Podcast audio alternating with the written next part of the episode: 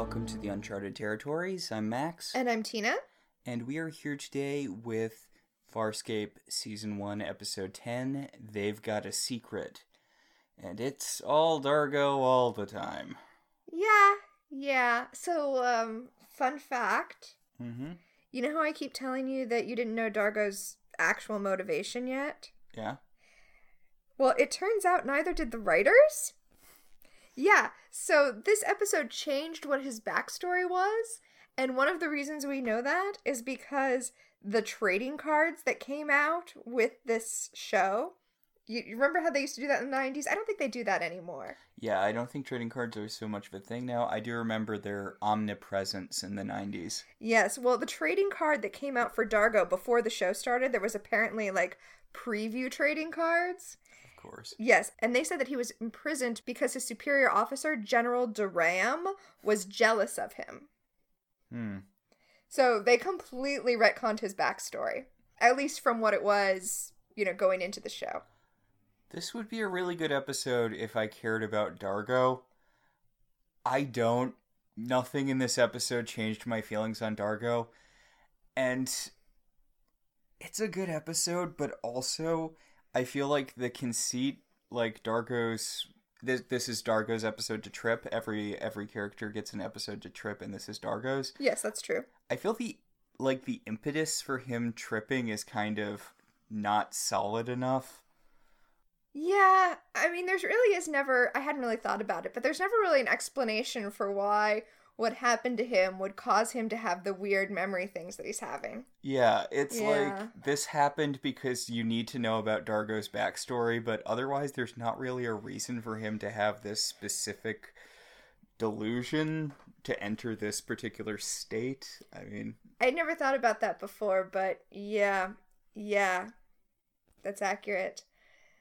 Eh, that's okay. also, I mean, I, I I know I've said this already so many times. This is a good episode, but it's also also a something is wrong with the ship. We need to fix the ship episode. So there's like a lot of stars aligning against this episode for me. Well, actually, I have to say, this episode was way better than I remembered it. And part of that, I think, was the music. Mm-hmm. I don't normally pay attention consciously to the music that's going on, the the incidental music, but it felt really powerful this episode. It was making me feel things. So our other podcast is Charmed, which uses a lot of licensed songs, except whoops, it can't anymore because they, you know, don't have the rights to those songs anymore. So you get a lot of kind of Yep. fill in sound alike songs that really don't capture the mood and can kind of ruin scenes sometimes. I, guess that's not really so much a thing in like this era of sci-fi because you'd have a show's composer and I'm guessing the musical rights stuff around it would be different. Although God knows Farscape isn't playing anywhere, so Well, I mean, they presumably, since this music was contracted to go with this show, Hmm. there aren't the rights issues that there are when you, you know, get the rights to play. Because the issue was, especially with shows from this time period, from like the 90s and anything before that, is that you would get the musical rights for the performance and for reruns, and home video wasn't really a thing. Streaming was definitely not a thing. And even if you thought ahead and got the rights for home video, you definitely didn't for streaming because it wasn't a thing. And then there was a whole discussion over whether you had the rights for streaming. I mean, we're lucky we got Daria. Daria was like a rights nightmare. Well, I was actually going to mention Daria because we've been watching it on Hulu, and there are some scenes that are painful with the fill in music instead of the 90s music. Yeah, because it's all really iconic and really well suited to the scene. Like the music was chosen very particularly in Daria. And, you know, it doesn't really work so well if it's just a sound alike fill anything. Yeah. Although I have to say, rewatching Daria, it is the most 90s show ever. If it was also soundtracked with quintessential 90s music, we might actually end up traveling back in time by accident. So, Farscape. Farscape. So this episode was directed by Ian Watson. Mhm. This is the first time we've seen this director. but he will go on to direct many other episodes of Farscape, including um, the episode where Moya actually gives birth. Oh yeah, this is the episode where we find out Moya's pregnant. Yes. A thing which apparently we were supposed to discover in the pilot episode, but Not so much. yeah, I mean, the writers decided that there was enough going on in the pilot episode, they would hold on to that and reveal it later. Yeah, and I really like the twist that Moya is pregnant. I like the concept of it. Yes. Ian Watson also directed an upcoming episode next season, which is one of my favorite episodes of Farscape of all time Hmm. Crackers Don't Matter. But in between this episode and Crackers Don't Matter, he directed a lot of episodes I don't care for. So his his name will come up a lot, and I'll be like, eh, I don't know. But then we'll get to Crackers Don't Matter, and I'll be like, ah, I love this man. He's a genius. I mean, I'm I'm like that with there there are comic book writers where actually most comic book writers the ones I like are ones that have like two or three really good stories, but for the most part, I mean, you know, sometimes it's just a job. Sometimes you just go in and you get the job done. Hmm. This episode was written by Sally Lapidus. We saw her before. Mhm. She also wrote the episode IET, the second episode of the series. oh. Huh, these episodes are not very alike. I know, I don't know, I don't know what to make of that other than she wrote that episode, she wrote this episode. Yeah. All right. So let's jump in. We open sort of in medias res, as is fairly typical for Farscape. Yeah, Farscape does like to just throw us into the middle of things. So something is going on with the ship, and they need to fix it. And Aeryn is using John as a stepladder. I I she's sitting on his shoulder so that she can reach a panel up in the ceiling. You know, I never really got how.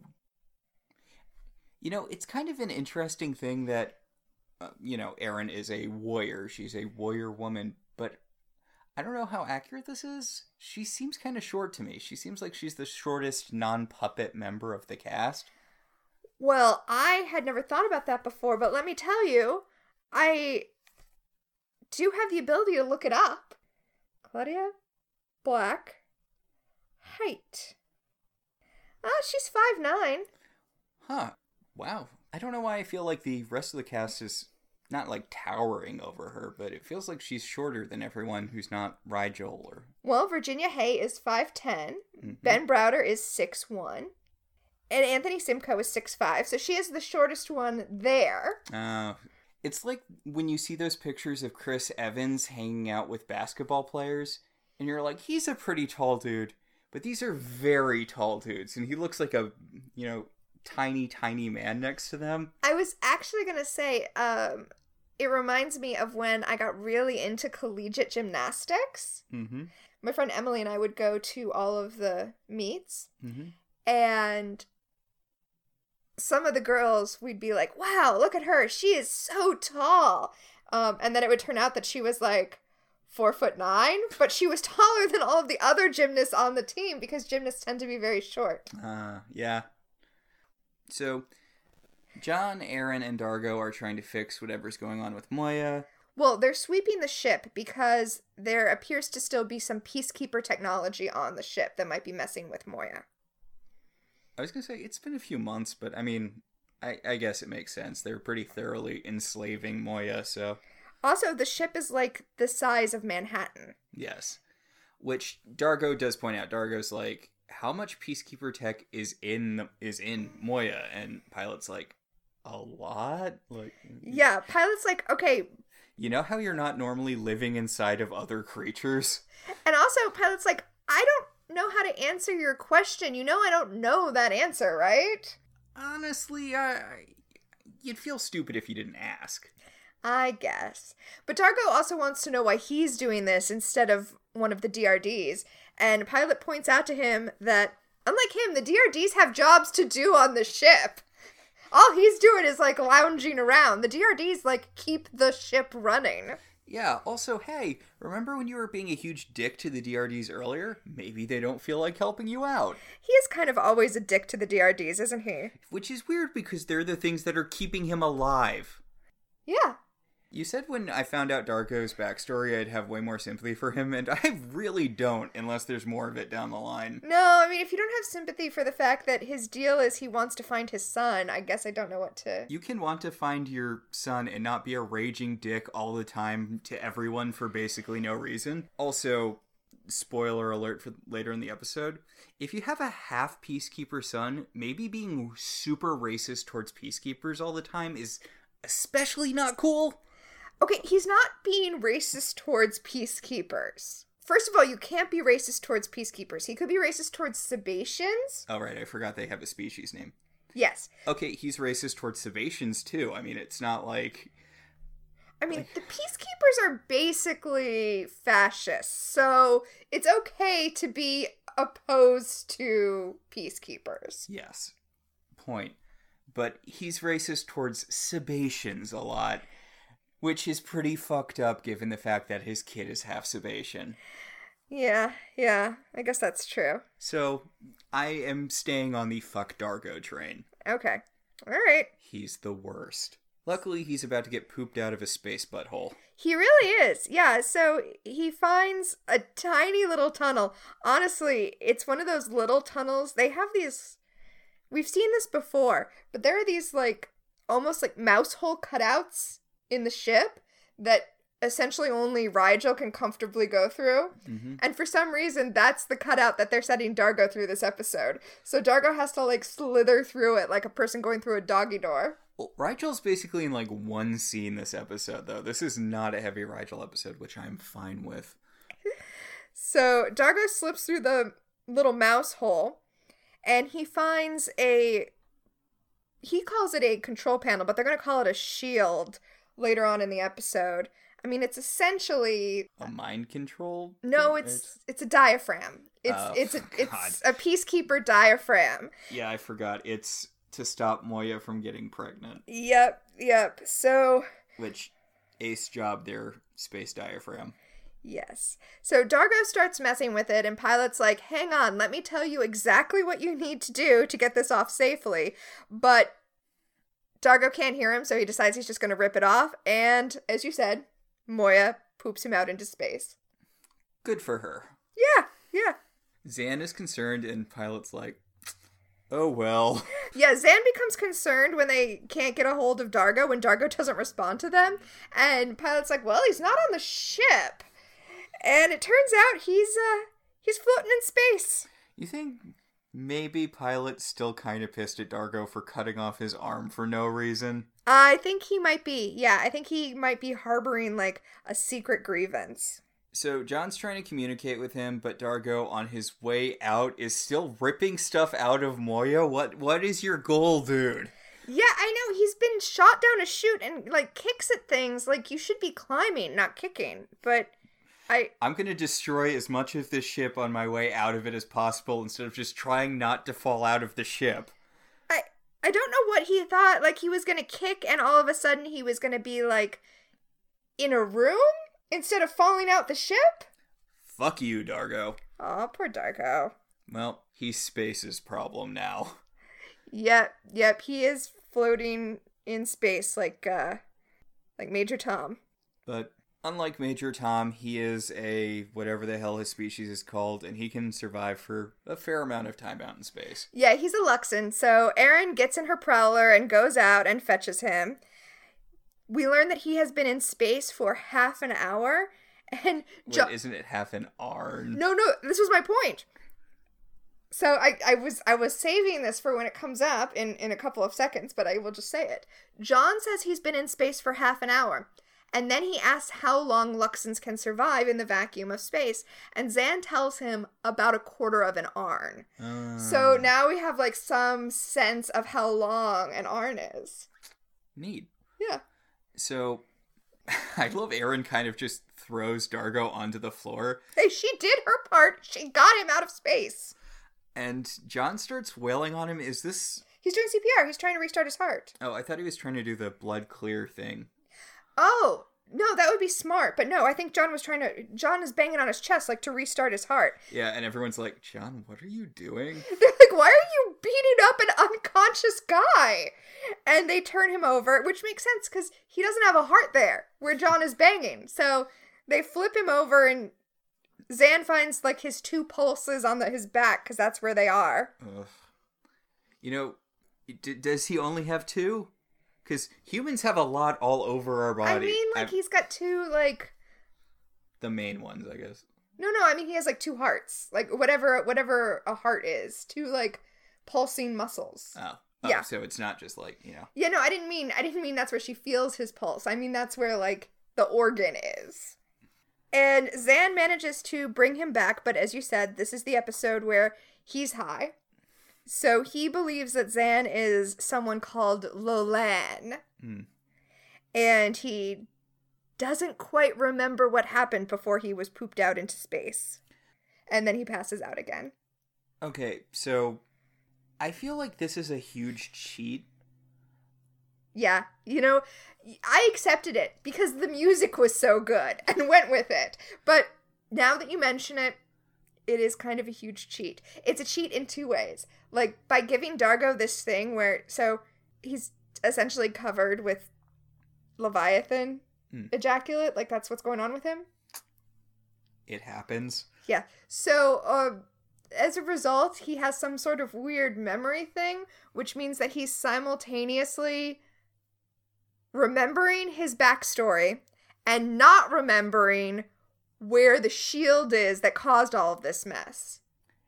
That is true, but that is not what I was talking about. Oh, that's not the cheat you meant? The cheat I meant was the naming convention with his wife, girlfriend, with the Sebacean he got pregnant, Oh, yeah, his wife, Lolan. Lolan. It's one of those apostrophe names, It it has an apostrophe in it, yeah. which I don't think. Granted, I could be wrong. I have trouble remembering fake names, but that's not a Sebacean naming convention. That's a whatever the hell D'Argo species naming convention is. A Luxan. Yeah. So what the fuck? You know, you're right. You're right. I don't know that we have we we definitely haven't met any Sebaceans thus far that have a name like that. That is that is a Luxan naming convention, yeah. Yeah. I'm sorry, I don't mean to be picking this episode apart. Because you, you liked it a lot when we were going into it, and I, I don't mean to be Johnny No, pulling no. at the threads. no, no, but that's fine. Although I am going to say that the only reason you know that there's an apostrophe in it is because we watch it with captions on. A- And I'm sure it's in the credits, but it could just as well be Lolan. that's that's true. And what's this is kind of amusing because in the episode Crackers Don't Matter, John is at one point talking about an alien they've encountered and he's kind of going on a rant about it and he spells out his name and he spells it with an apostrophe in it. T apostrophe V L E K. I forget how he spelled I forget how his name's spelled. But the point is watching that episode I'm always like you don't know there's an apostrophe in there, John. That's just, you're just guessing. He was probably a big fan of uh, whatever the fuck Star Trek series uh, T'Pol was in. Yeah, yeah. It's like that episode of Friends, the Embutiosaurus or whatever, when Ross is dating uh, Charlie and he's up for some position, but the review board is run by her ex boyfriend, Yeah. and her ex boyfriend asks him to spell the name of a dinosaur he just made up. Oh. The, the Embutiosaur. I didn't remember that part. And, you know, Ross starts out B, and he's like, I'm sorry, there's a silent M. Although when Charlie guesses it later, she guesses a silent M. Uh, that was a good way to get her out of the show. Also, she. I mean, she was played by Aisha Tyler. She could do so much better than Ross. Any of those friends. Yeah, Yeah. or Joe. Yeah. yeah. I'm sorry, Farscape. Farscape. After D'Argo passes out, Mm-hmm. Pilot comes onto the little clamshell communicator thing they have with Pilot to let them know that, as you say, something is wrong with the ship. And he seems to be acting weirdly. I'm Pilot, I mean, seems to be acting weirdly. Hmm. Almost like Pilot is stoned or being starved of nutrients. Hmm. Yeah. they're trying to figure out they they figure that wherever D'Argo was right before everything went down is the epicenter of whatever problem is affecting everything. And Pilot's like, I don't know. Remember, I, I didn't know. I couldn't find him. He does know what tier it was, so John and Aeryn go down to tier 21. Well, Zhaan tries to figure out what's wrong with D'Argo, and in fact starts to discover there's some sort of weird biomechanical debris on him. Gross. This is like the Starship Bukake episode. God. If we still named our episodes, Uh, that would be a good way to be taken off. Of. yeah, I would probably get taken off iTunes. Yeah, never mind. I don't know. Do they know that term? I don't know. Like, how obscure can you get with weird sex stuff? Gosh, I have no idea if iTunes would take that down or not. I feel I feel like they might. Definitely marking this episode explicit. So, Pilot's having trouble staying in contact with the DRDs, and he's just really like not feeling it today, guys. Yeah, he's just like he just needs a, a him day, you know? He just needs to take a day off. And John's like, "Hey, Aeryn, whatever's affecting Moya is affecting Pilot, right?" And she's like, "Yeah." And he's like, "Because their symbiotic bond, right?" And she's like, "Are- "Are you gonna keep as you knowing me?" Yes, they have a symbiotic bond. Whatever's affecting Moya is affecting Pilot. I get it. John's like, as you know, this is a living ship. A ship, a living ship. Yeah, it's in the credits. He doesn't need to as you know it. Although, okay, this is the thing. This is the moment that I'm sure I've complained about before, where Aeryn says, "Don't you have anything similar to, you know, living biomechanical ships like this in your culture?" And John says, "Well, no." And then he thinks about it and he says, "Well, Jonah and the whale." Mm. Which bothers me because the story is not Jonah and the whale. In the Bible, the word is not whale. The word is Leviathan, which is the name of the class of ship that Moya is. So, what are we doing here? Like, you can't bring up the real world thing that you named your space thing after without acknowledging that there had been some crossover, except there's been no crossover between Earth and space. Okay, so I really recently, due to an argument with a coworker, got I reread the whole Jonah and the Leviathan Mhm. story, Yeah. and I feel like it gets sort of people remember him and the whale. That's the big thing, in, or him and the great fish. I it's fine. You can say it, it's fine. Yeah. But that's not really what the story's about. God wants uh, Jonah to preach in this one city to save them. And, you know, Jonah runs away, blah, blah, blah. But the reason Jonah runs away is because he hates the city so much that he wants God to destroy them. And when God's like, hey, preach at this city or I'm going to blow them up, he's like, oh, cool. And, you know, Is your point that Jonah's a dick? uh, yeah, Jonah's a huge dick. Like he's a sullen dick throughout the story because when when Jonah tries to sail away from that city, God sends a storm, and the people who are running the ship are like, "So, do you want us to turn back? We we can turn back and take care of this." And Jonah's like, "No, I'm gonna jump into the ocean and drown rather than preach to those people." Like, I feel like Jonah being a massive, massive dick is always understated when people talk about that story. I that's fair. I think that's true and fair. And the it, the story literally ends with Jonah sulking because God didn't murder an entire city of people. He had beef. He he he knows how to hold a grudge. And then later in the Bible, God blows up the city anyway. I Anyway, so John also suggests that maybe a leviathan is a little like a horse, but of course, you know, yeah, he kind of pivots. He's like, "Well, there's Jonah and the whale," and you know, Aeryn's like reference, and he's like, "Oh, well, there's horses. People have a symbiotic relationship with horses, which." Eh, And then he tries to describe horses to Aeryn, and she's like, "Okay, so you enslave them." And John's like, "No." Yeah, okay, that's that's fair. fair. Yeah. I mean, honestly, Moya's more like a car. I mean, I know she's a living ship, a ship, a living ship, Yeah, but like you you can use a car as an analogy there. I mean, I think it's it's more appropriate to say that we don't have anything like Moya. Yeah. I mean, it's not like Aeryn doesn't understand that we travel in mechanical things that are not living. Like she's from a spaceship that's not a biomech spaceship. Yeah. While John and Aeryn are having this conversation, in the background we see the DRDs welding up the hole that D'Argo went through, the mouse hole. So now it's now it appears to just be a wall. The DRDs are my favorite characters. The DRDs are great. So John and Aeryn ask Pilot what the DRDs are up to, and Pilot says, I don't read any DRDs as being in that area. And then one of the DRDs spits like super glue at Aeryn and it like hmm. sticks her boot to the ground. And when she leans over to try to like lift her boot up, it super glues her hand to the ground. and now she's like trapped in the superhero three point pose. And it tries to tase her, but John kind of just snaps its little taser thing off. Yeah, yeah.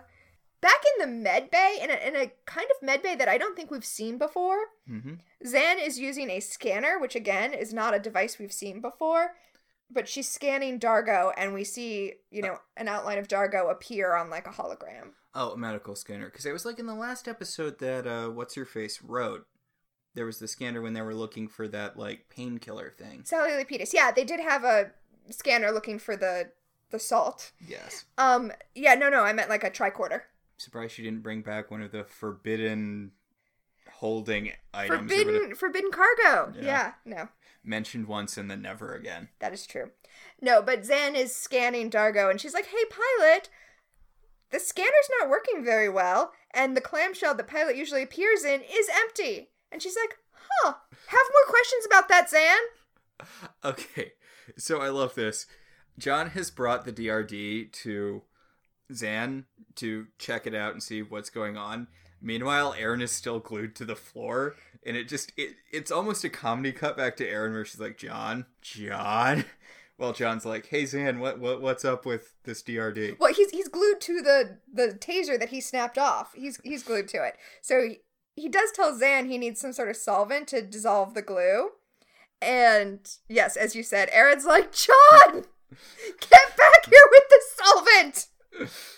I mean, how frustrating is it to be just trapped like that? No, I feel for Aeryn. Uh, but John then gets distracted by looking at the scanner. Zhaan has been scanning the biomechanical debris that she pulled off of D'Argo, and John points out that the debris is all uniform in shape. So it's not debris, it's not from an explosion, it's something else. I love that Aeryn is just yelling at John in the background of the scene. He's like, "Wait a second, this wasn't an accident. This was an intentional." Yeah. And, and Aeryn's like, "John." Yes, it's great. So John does eventually get back to her in what feels like a very intimate scene the way it's directed. I actually, honestly, we've been seeing John and Aeryn get closer throughout the last 10 episodes.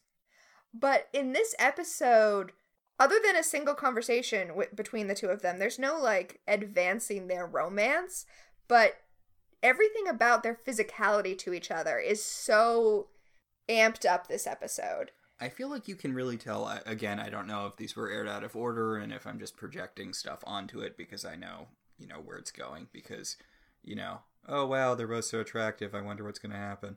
But, Yeah.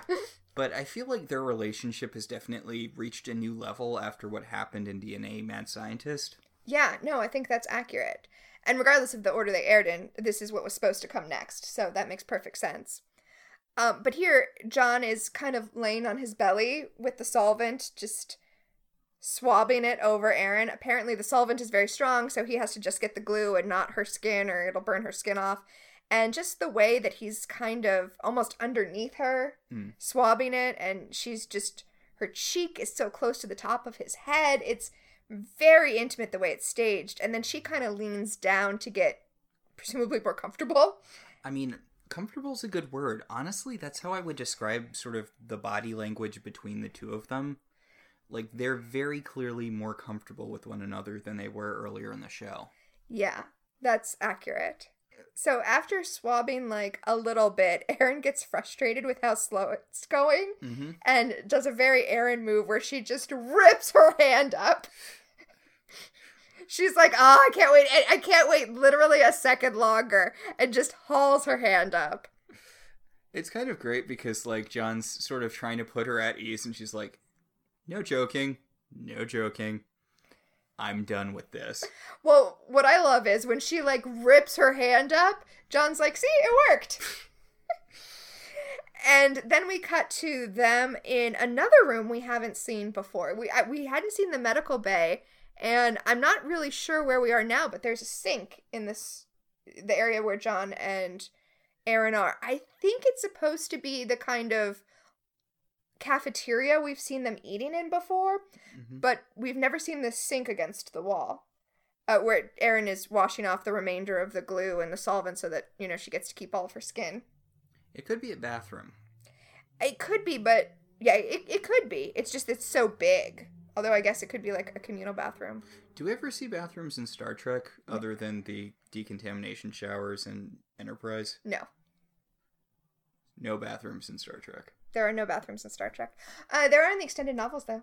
Uh, I was just thinking about Don't Trust the Bee in Apartment 23 and how weirdly pivotal bathrooms are to that show. Yeah, bathrooms are. There's a whole episode that revolves around bathrooms being sexy. Well, and as we pointed out in our Don't Trust the Bee in Apartment 23 zine, which you can buy on our website, Yes, you can. every, almost every emotionally significant moment in that show takes place in a bathroom. Well, I mean, the cover of our zine is a woman in a bathtub, because the that's that's what's important in Apartment Twenty Three. It's our our Don't Trust the Bean Apartment Twenty Three zine is called "Strumming My Lady Harp," Mm. which is a comment that Chloe makes to June while she is in the bathtub. Well, there's that one episode where they go back to June's hometown and then they have that big discussion in the bathroom of that Howdy's or whatever it is. Yeah, they do.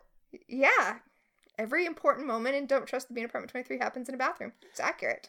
That kind of drew my attention to what shows show bathrooms and which ones don't. Are you thinking about Bob's Burgers, which has another, which has two other episodes with pivotal bathroom moments? Okay, wait. The 100th episode where Bob gets glued to a toilet. Well, and the episode where they renovate, where they put that fancy bathroom in. Oh, I was thinking the turkey in the can. Oh yeah, yeah. Bob's Burgers is another show where bathrooms are important. I mean, I think maybe it's a comedy thing. Like, if a show's a comedy, it's more likely to have bathrooms in it, or at least has comedic elements. Remember, Ally McBeal had the unisex bathroom. Living Single, another comedy, um, has so many like important scenes where the three girls are getting ready in the bathroom. Huh. Huh. I kind of want to like write something about this. The importance of bathrooms. Yeah, so now I'm trying to think about dramatic shows with bathrooms. Um, I'm feeling like the only other, the only one I can think of where I'm thinking of pivotal bathroom scenes in dramatic shows.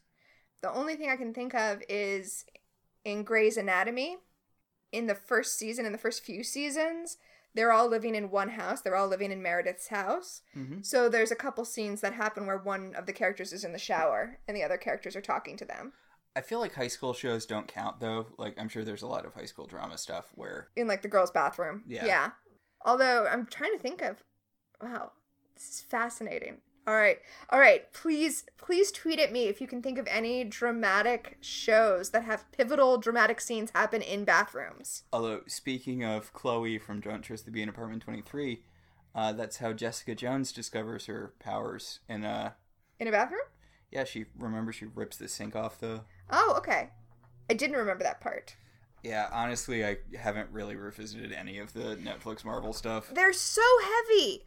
Netflix shows need to be shows that you can marathon like all at once and with the with the Marvel shows it's just like I was thinking about this because we're rewatching or you for the first time me rewatching Agent Carter right now on Disney Plus now that we Mhm. have Disney Plus.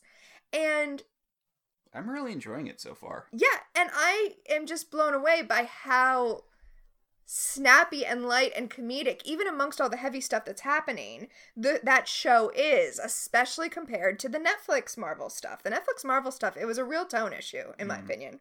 Yeah. Which is funny because when it comes to movies, Marvel has that tone. They understand it can't be all heavy all the time. Really, DC's the one that thinks, like, oh, it has to be super heavy and important all the time. I think we've been moving past that for a while. I mean, with Wonder Woman and Shazam, and apparently Birds of Prey, which we didn't get the chance to watch before everything went down. Yes, which is good. That's good. That's how it. That's what you have to do. Aquaman tried, but not success. And oh god, Justice League did such a bad job with that. Like the humor in Justice League was awful.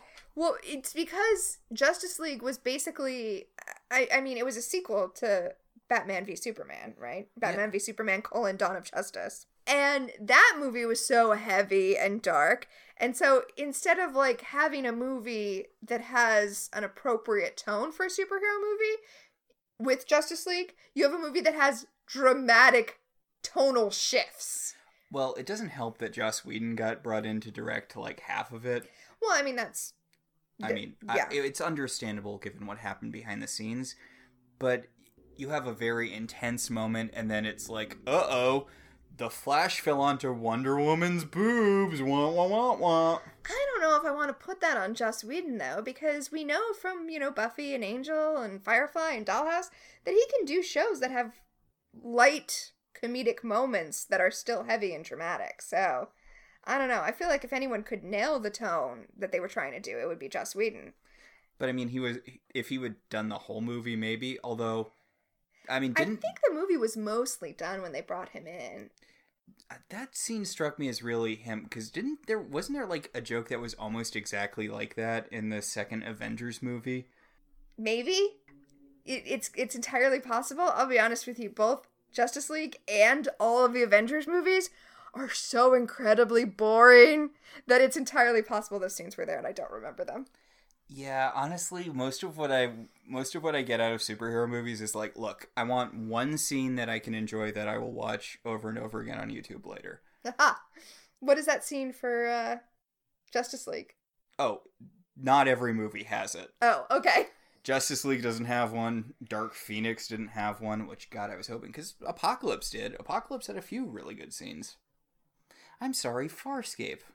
So John is talking to Aeryn about D'Argo freaking out, and he's concerned about the virus.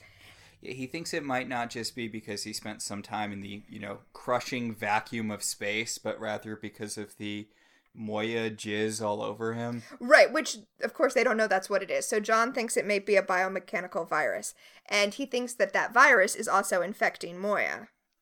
So Zhaan is taking D'Argo back to his room so that he can, you know, stop being out of his mind. Yeah, she tells him to just sleep. Sleep it off. Yeah, essentially.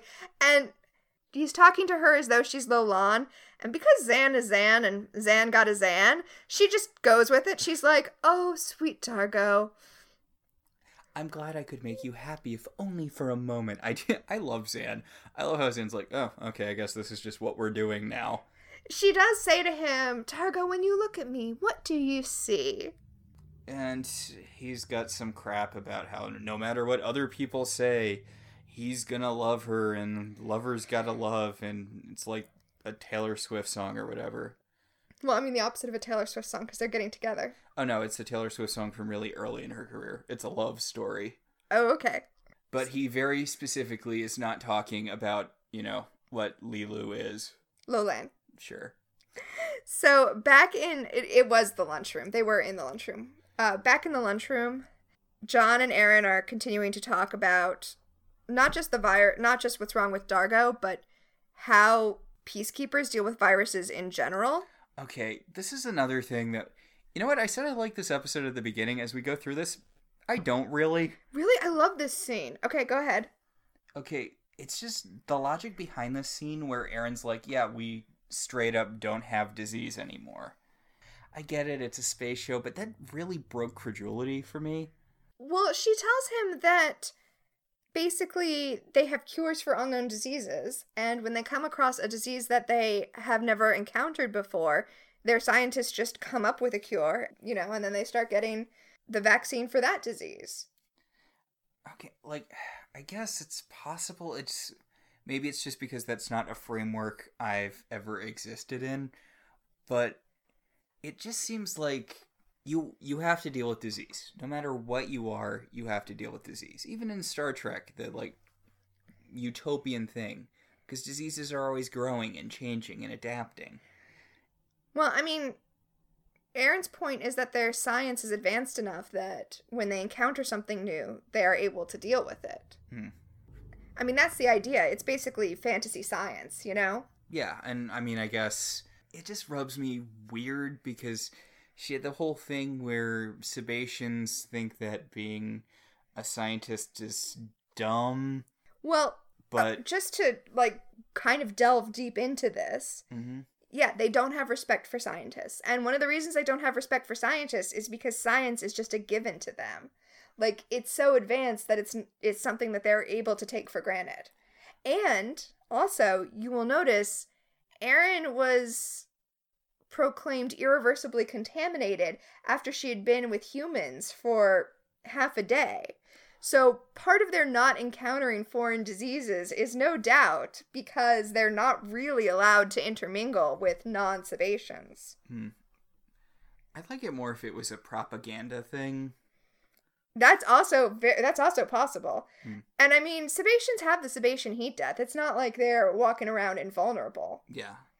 And in fact, John talks about how, you know, there's so much disease and suffering on Earth and this is better. And Aeryn points out to him, and I love this. She says, you know, we've we've managed to come up with new ways to suffer out here. Yeah, because uh, she she tells him like disease is probably just your planet's way of keeping the population in check, and he's like, no, that's fucked up. There has to be a better way. And she's yeah, that's like- very fucked up.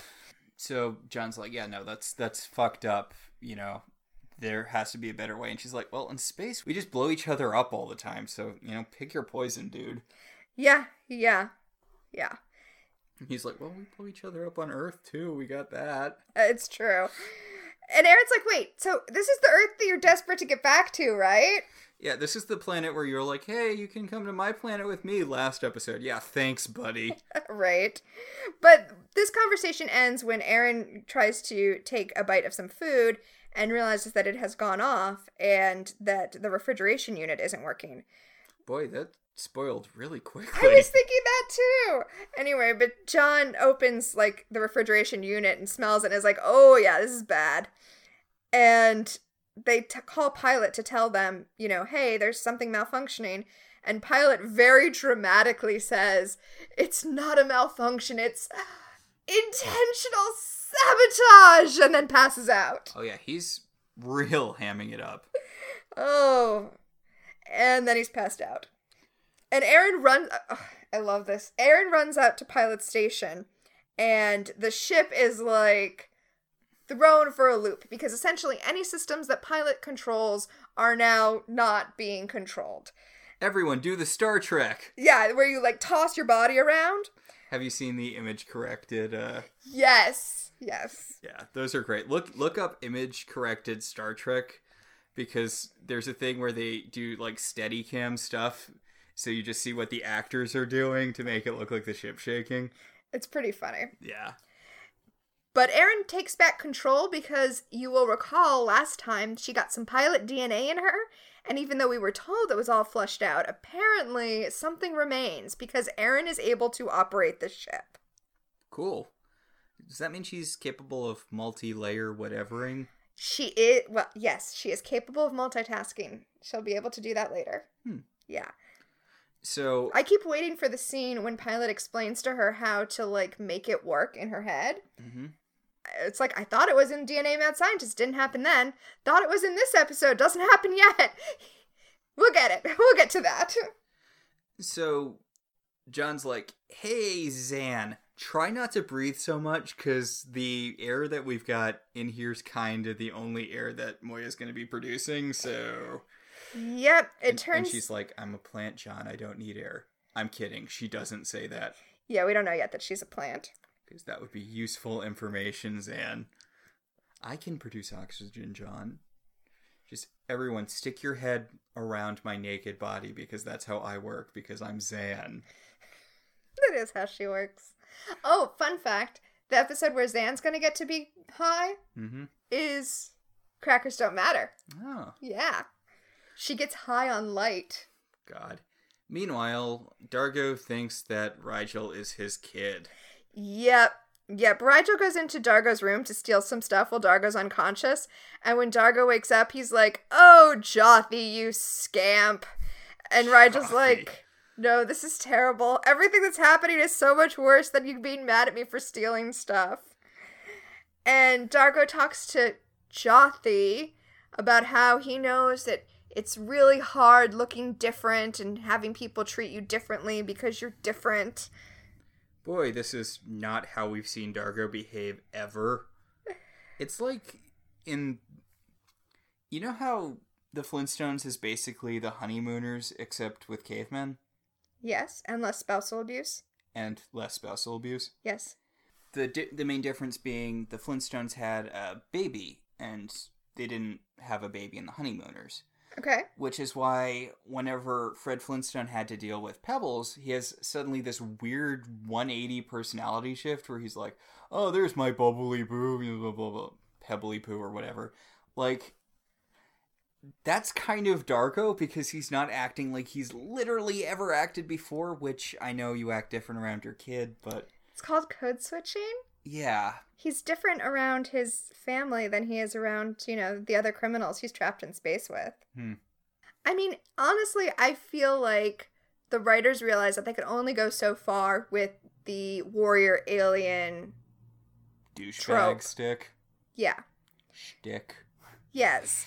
So they decided that D'Argo needed to have some sort of motivation. So they made his motivation be his family. And you're right, it kind of changed his personality a little bit around his family. Hmm. I'm sorry, but that's not making him less stereotypical. Like, the Punisher had a family. The backstory of literally every tough guy in every movie ever is oh, so and so had a family, and then something happened to the family, and that's why he's a huge dick all the time. Well, they're also going to soften his dickishness. Well, that's good. Because, as is, I dislike him quite a bit. Oh, poor D'Argo. So back on command, John and Zhaan are trying to figure out what to do to keep Moya, you know, going and keeping them alive. Zhaan helpfully points out that all of the systems that keep Moya going are fine. She's gonna be fine floating through space. But all of the systems that keep the humans who live inside of her alive, and non humans, Yeah. people, all, all of the systems that keep the people that live inside of her alive are the ones that are going down, right? So no life support, no lights, no. She's doing a juice cleanse. She's getting all the toxins out. Oh my god, yeah, this is the episode where Moya does a juice cleanse. Zhaan also realizes that the biomechanical thing that they've been thinking is a virus is part of Moya. So whatever is happening, Moya's the one who's doing it. Yep. Moya has apparently developed an immune system and it is rejecting all of the assholes who live inside of her and cut arms off of her pilot. Fair. Yeah. Yeah. Yeah. Like, I, I don't think I would be big on having a bunch of tiny creatures living inside of me beating up my internal organs all the time. Yep. I would be against that. So, Rygel was supposed to be keeping an eye on D'Argo, but D'Argo just tucked him into bed really tight and went wandering off. Yeah, John and Zhaan call over to Rygel to see what D'Argo's up to, and D'Argo has swaddled Rygel so that he's trapped in D'Argo's room. God. John's like, hey, Zhaan, he thought you were some lady he wanted to bone before, right? Do you think you could use that to find the source of whatever's going on with Moya? Because apparently that's what we need to stop her from trying to kill us. Well, they need to find wherever D'Argo was because whatever he did was the inciting incident. So John goes to D'Argo and is like, "Hey, I know that you're like doing your drug trip this episode, but can you be lucid for like a second? Just like a second and help me out." And he's like, oh ho, you've come to me, Macton. Yep, yep. And John's like, oh, okay, I get it. There's like a drama, and like Rygel's your kid, and Zhaan's your wife, and I'm this guy you're pissed at. Yeah, John's pretty on the ball, except for when he's like, "Who's Lo Lan?" and she's and and D'Argo's like, "You may despise me, but don't pretend to not even know your own sister." All all of D'Argo's stuff is as you know, Bob. yes, as you know, Macton, when I married your sister Lolan, you despised her for marrying me. And John's like, cool backstory, bro. Yeah, hey. But um, we need to fix the ship. And Dargo's like, I I kind of remember being in somewhere. I kind of remember being in a space butthole, but nope. Fuck you. I'm gonna have as much sex with your sister as I want. Yeah, basically. He does say that he was in a shaft and there was a peacekeeper shield, and now he's going to fight Macton. Yes, because Lolan's dead. Yeah, he's like, You dishonor your sister even though she's dead? And Yeah, John's like, oh my gosh, I'm trying to be in the other plot line, D'Argo. how did you get from point A to point B here? There's not a straight line from point A to point B here. Yes. So, in Pilot's Den, Aeryn is trying to track down where the last place D'Argo was was, now that she's kind of in control of Pilot's stuff. And she points out to John, um, she's doing a job that her brain and body are not designed to do, so can he just, like, get out of her ass for, like, five seconds so she can do the job? And John's like, Well, D'Argo's not helping because he's hallucinating for some reason. And also, we're gonna die if you don't do this, so you're gonna have to do it. So, John comes to the hall where D'Argo went down the mouse hole, and it is guarded by a bunch of DRDs who are like all around the wall, and only their little eyes are glowing, and all the lights are, are turned to red emergency lighting. It's very creepy.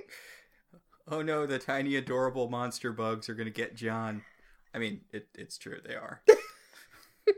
They're so cute and dangerous. yep. Like koalas. Yes.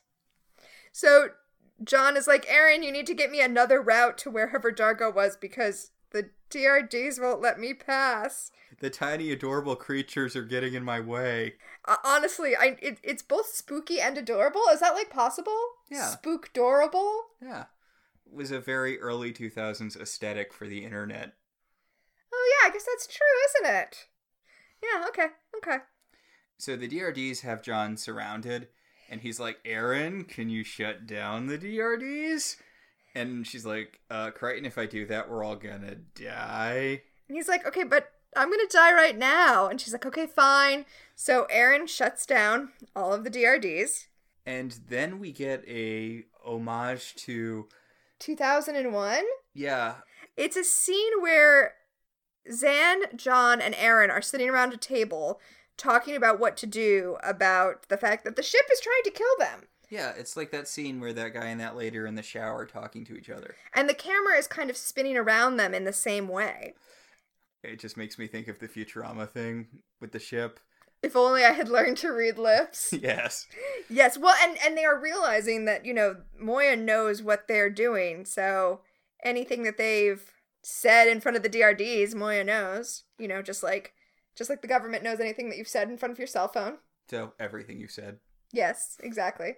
Just like Jeff Bezos knows everything that you've said in front of your Echo. Mm. So they get like physical blueprints of the ship to figure out what they're going to do because they can't access Moya's stores without Moya knowing what they're doing. It's not rocket science, it's brain surgery. Yes. I'm kidding, it's both. Zhaan says, Don't you think Moya's gonna know what you're doing right now? And John says, Do you know what a couple of bacteria are doing in your body? And Zhaan tells him, I don't have any bacteria. Uh, I, okay, alien. I, I, She's I an need to let alien. this go. Yeah. Alien. But she's also a living thing. They've got a totally different bio. She's got a totally different biology. There's bacteria in space. I know, I know. So they decide they need to access Moya's higher brain functions. So Aeryn's going to do that from down in Pilot's chamber because mm. that's where they are. Yeah. And John's going to try to go back to where D'Argo was and find that shield. And he's like, Rygel, you're still in this episode, right? And Rygel's like, I don't only as know." comic relief. Yeah, basically Rygel's job is to distract D'Argo by letting D'Argo pretend that Rygel is his son. And Rygel's like, "Oh my god, this is terrible. I hate it." And D'Argo's like, "Oh, son. That's what sons do." But Rygel brings D'Argo up to command so that they can all have a conversation and essentially get his backstory out. So here's here's D'Argo's backstory. He was in love with his commander's sister Lolan. They got married, and Macton was so angry about it that he killed Lolan and framed D'Argo for it. and that's what D'Argo was imprisoned for. And also, they had a child, but since hybrid, peacekeeper, anything else children are illegal, D'Argo sent him away to hide him before Everything went down. everything went down. By the way, it took until this point in the episode for anyone else to be like, wait, you were married to a Sebacean? Then why all the racism, dude? Well, I know. But it's supposed to be a big twist, but it's so fundamentally a part of D'Argo's backstory that it feels weird it's supposed to be a twist. But he, he pulls a locket out of like a pouch in his skin where he keeps it and has a little hologram of his wife and, and son. Star Trek babies making our dreams come true. It is a little baby D'Argo. Honestly, a lot like Alexander for for many reasons. God. But I won't say anything more because if you're familiar with both Alexander and what happens with Jotham, you probably know what I'm thinking. And I don't want to say more and spoil Max, so we'll move on. The only thing I know about Alexander comes from the one episode he was in of Star Trek The Next Generation you showed me, which was Rascals. Yes, uh, love that episode. Love that episode. It's pretty great. Yeah, remember when the Ferengi were like a formidable villain on Star Trek? I mean, I don't because the one episode I saw had them be easily taken down by children. oh, it's true they were. Actually, that just kind of makes the rest of the crew look massively incompetent. Right, especially Worf. Oh my goodness. So Worf was raised by humans, and he sends Alexander to be raised by his his parents who raised him. Mm-hmm. Um, and when Alexander shows back up in Deep Space Nine, it's kind of similar to how Jothee is when he shows up back on this show. Oh, spoiler alert! They find Jothee. He's a peacenik. No, He went the other direction. he went the other direction. I mean, he's got being an asshole in his DNA from two different angles, so Jothee, not Right, Alexander. right. D'Argo and Macton. You mean the two angles? oh, I meant Sebacean and Luxan. Luxan. Oh, jeez, it's two warrior species having a baby. I wonder if he's gonna have a giant stick up his ass about murdering people. Did I say something that will accidentally be super relevant later? Well, I was just thinking about how Scorpius is also the child of two warrior species, the Scarrans and the Sebacean. Also, has a giant stick up his ass about murdering people. Yeah, kind of. Kind of. So, So, blah blah blah, D'Argo has a tragic backstory. Meanwhile, Aeryn is actually trying to solve a problem. yeah, but unfortunately, her solution is to shut down Moya's higher brain functions, but she's going to realize she can't. Like, whatever it is on Pilot's control panel doesn't include a, like, hard restart button. Hmm. She can't just, like, stick a paperclip in there. But she can sever the higher brain functions. Yeah, yeah. Honestly, I feel like they go to that way too fast in this episode. I feel like they have not exhausted every solution before they're like, well, it's what we have to do. I feel like they kind of also did this sort of thing in the pilot. Remember when like Moya had the control thing in her brain and uh, D'Argo just ripped it off? Like they were trying to figure out how to get it off, and Pilot's like, "Well, you have to be careful. You don't want to cut off her higher functions." And D'Argo's like, "Blah blah blah blah blah." Yeah, although to be fair, that worked. True. Yes. Cause, cause the peacekeeper control collar that kept her enslaved, it basically like wrapped around her higher brain functions. So when D'Argo goes to pull it out, and Pilot's like, "Well, be careful." D'Argo is not careful. But like I said, it worked. It's like remember when USB first started being a thing, and the computer told you that you had to like eject it from the computer before you pulled it out, Yeah. Or all of your computer would kerplode. and it turns out that that was bullshit. Yep. That's what that is. Pilot was like, you have to eject the control collar first.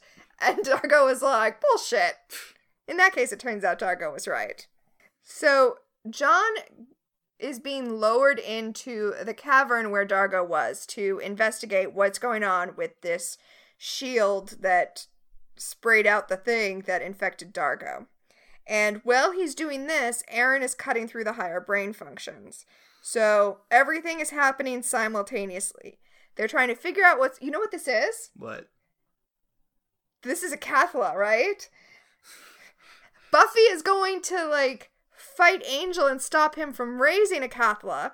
But while that's happening, Willow's trying to cast the spell that'll reinstall Angel so that he won't, you know, call forth Acathla in the first place. Exactly, right? So Aeryn is severing Moya's higher brain functions, but while she's doing that, John is trying to figure out what's going on to stop that from happening. And John does figure out what's going on because he finds a Leviathan fetus. Oh my. Yep. Yep, turns out Moya is pregnant, and she's like, hey, you know what? Maybe I shouldn't have a bunch of assholes running around stabbing my interiors while I'm pregnant. Yep, Moya is pregnant and John is inside her uterus right now. Sure, there are wide sections of the internet dedicated to this sort of thing. Yes. So John is like in awe at the wonder of nature for about 30 seconds before he realizes that he better tell Aeryn to stop cutting into Moya's brain, which he does. Yeah. And and of course they get to Aeryn right at the last possible second to tell her to stop cutting into the brain. And she's like, "What? What? What is the problem that you are shouting about?" You know, I think if you did most of a brain surgery and then stopped right before the end, that would still major league mess up whoever you were doing the surgery on, but I think most I think most of what she was doing was cutting through the casing that protects the the brain. uh, uh Which not great, but uh, better, I guess. yeah, it's not the actual brain functions. Whatever, they'll slap some duct tape up there. Yeah. So John makes an intuitive leap, which luckily turns out to be correct, which is that Moya needs the DRDs to protect and care for the baby, and that it hurt the baby when they turned off the DRDs. Yes. So he's using his bard skills to talk to the giant lady he lives inside. Yeah. Well, first he has Aeryn turn on the DRDs so that they can be like a conduit so that he can talk to them. Yes. And then yes, he talks to the the lady who lives inside. You know, we don't do like clips from unrelated TV shows to intro our show anymore. But the Futurama clip. That would be perfect for I- this one. I keep going back to that one Futurama episode where Bender starts dating the ship, who is suddenly and only for that episode voiced by Sigourney Weaver. Yeah, That's such a good episode. it is a good episode. It's such a character she doesn't normally get to play. I'm- yeah, because she's yeah. I feel like most of these days she gets to play the leader of shadowy government organizations who gets killed by the thing she's investigating slash trying to control.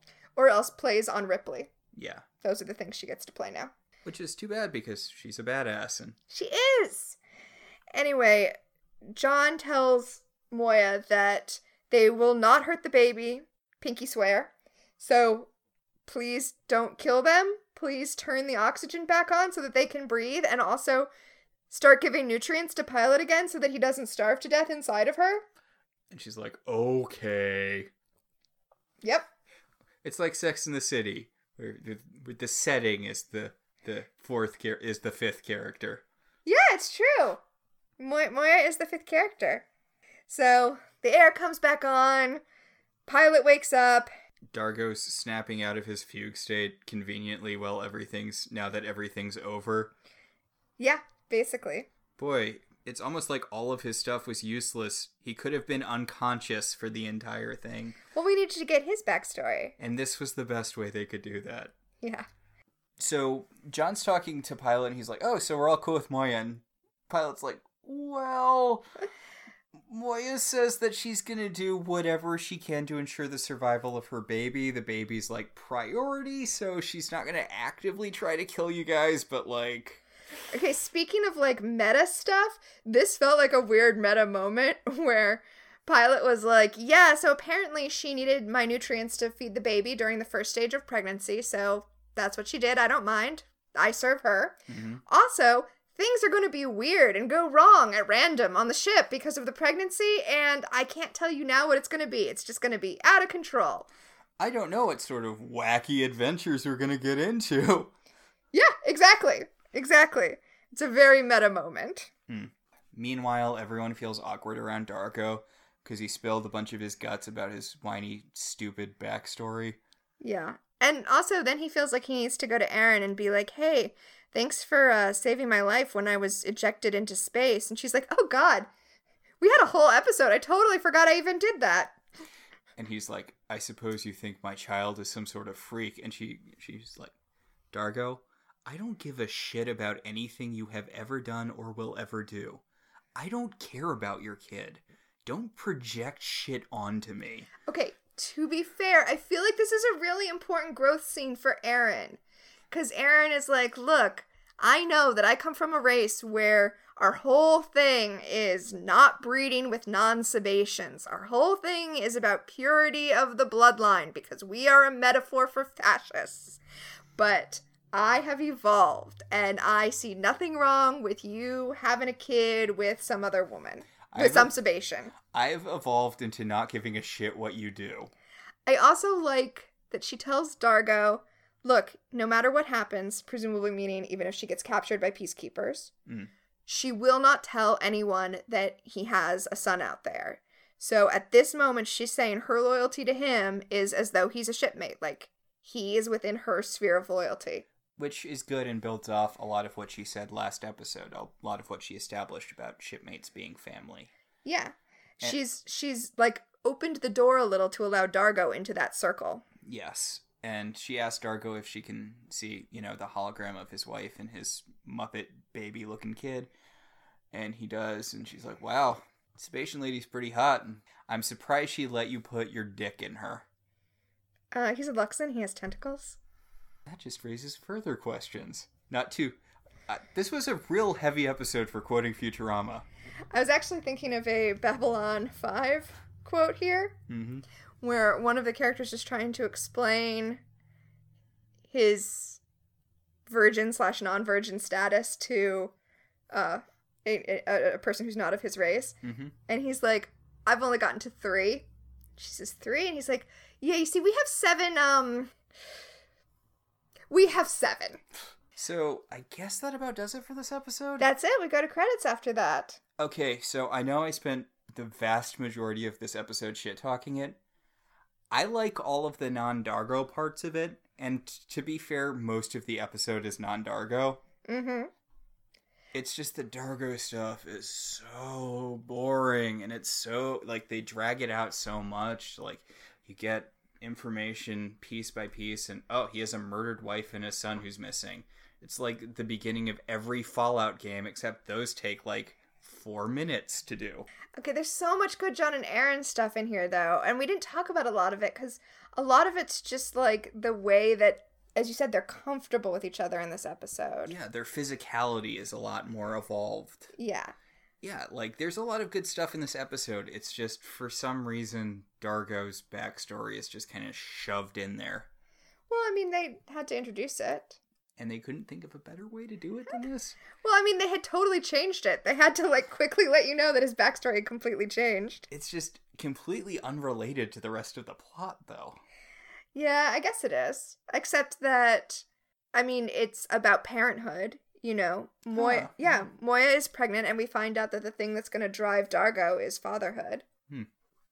All right, so segments. So our first segment is a distant part of the universe, which is what on this show, what world building thing worked for you? What strange new alien thing worked for you? Okay, so I think this is one of the first episodes. I know they've kind of touched on it a lot before, but I feel like this episode gave you kind of a better grasp of the scale of Moya. Oh, interesting. Yeah, um so you know her hallways, the way they were built, they're built on wheels so that they can rearrange the way the hallways are configured so that she looks so much bigger even though there's really only one hallway set. Well, the thing about her is, like, from the interiors we see, it's all very claustrophobic, which makes it easy to forget that she's giant. Yeah, cuz she's like a honeycomb. Yeah. Yeah. So I kind of, I, I feel like that was good kind of world building because it, it made me think more about the scale of Moya than I think I have in the past. Yeah. Well, and this is the episode where Moya gets pregnant. Mm-hmm. So, I mean, for me, it's just like it's a ship that reproduces by birthing other ships. That's pretty. It's like Master Mold, the sentinel that poops other sentinels. There you go.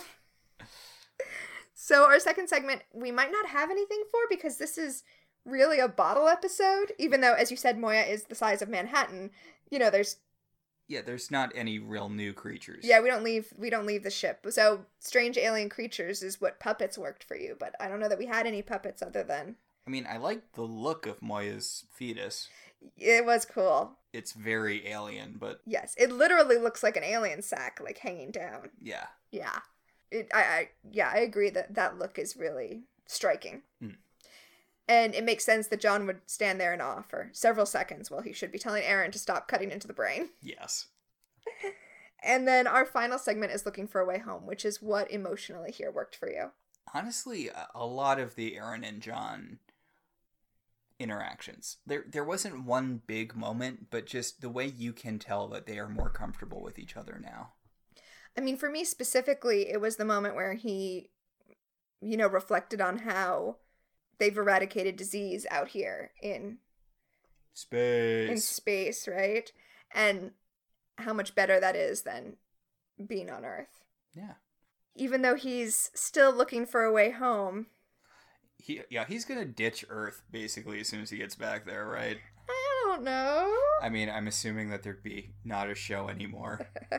I mean, they do they do change the opening credits, so at some point it's going to stop saying "I'm just looking for a way home," just to throw that out there. At which point we might have to change. Nah, we're gonna keep this segment because there's we're we're not gonna have a segment that's look upward because it's basically the same thing as a distant part of the universe. yeah. Yeah. And I guess that'll that'll about do it. Yeah, our episode for next time is Till the Blood Runs Clear. Oh good, another D'Argo episode. And the description is After creating a wormhole, Crichton's module is repaired on a nearby planet by Furlow, while Vorkarian blood trackers Rorf and Rorg attempt to collect the Peacekeeper bounty placed on their heads. I'm sorry, really? Rorf and Rorg? Is this a special crossover with Power Rangers? oh, it kind of almost is. Some of the. Um, let me just say, uh, we'll have stuff for strange alien creatures next week. So I guess that does do it. Our podcast is partially listener supported. If you want to be one of our supporters, you should head over to our website, www.welcometotelevision.net, and click on our Patreon link. We'd like to thank our current $5 and above patrons Beryl, Patricia, Sam, Cassidy, Alex, Alicia, Ryan, Maricruz, Rosa, Javier, and Benjamin. If you'd like to support the show in other ways, you can always rate and review us on Apple Podcasts. It helps other people find the show. If you want to talk about this episode, or any episode of any television show ever, you should join our Facebook group, Welcome to Television. We can also be contacted at I Love TV Zines on Twitter or at I Love Television Zines at gmail.com. So until next time, I'm Tina, And I'm Max. and this has been Welcome to the Uncharted Territories.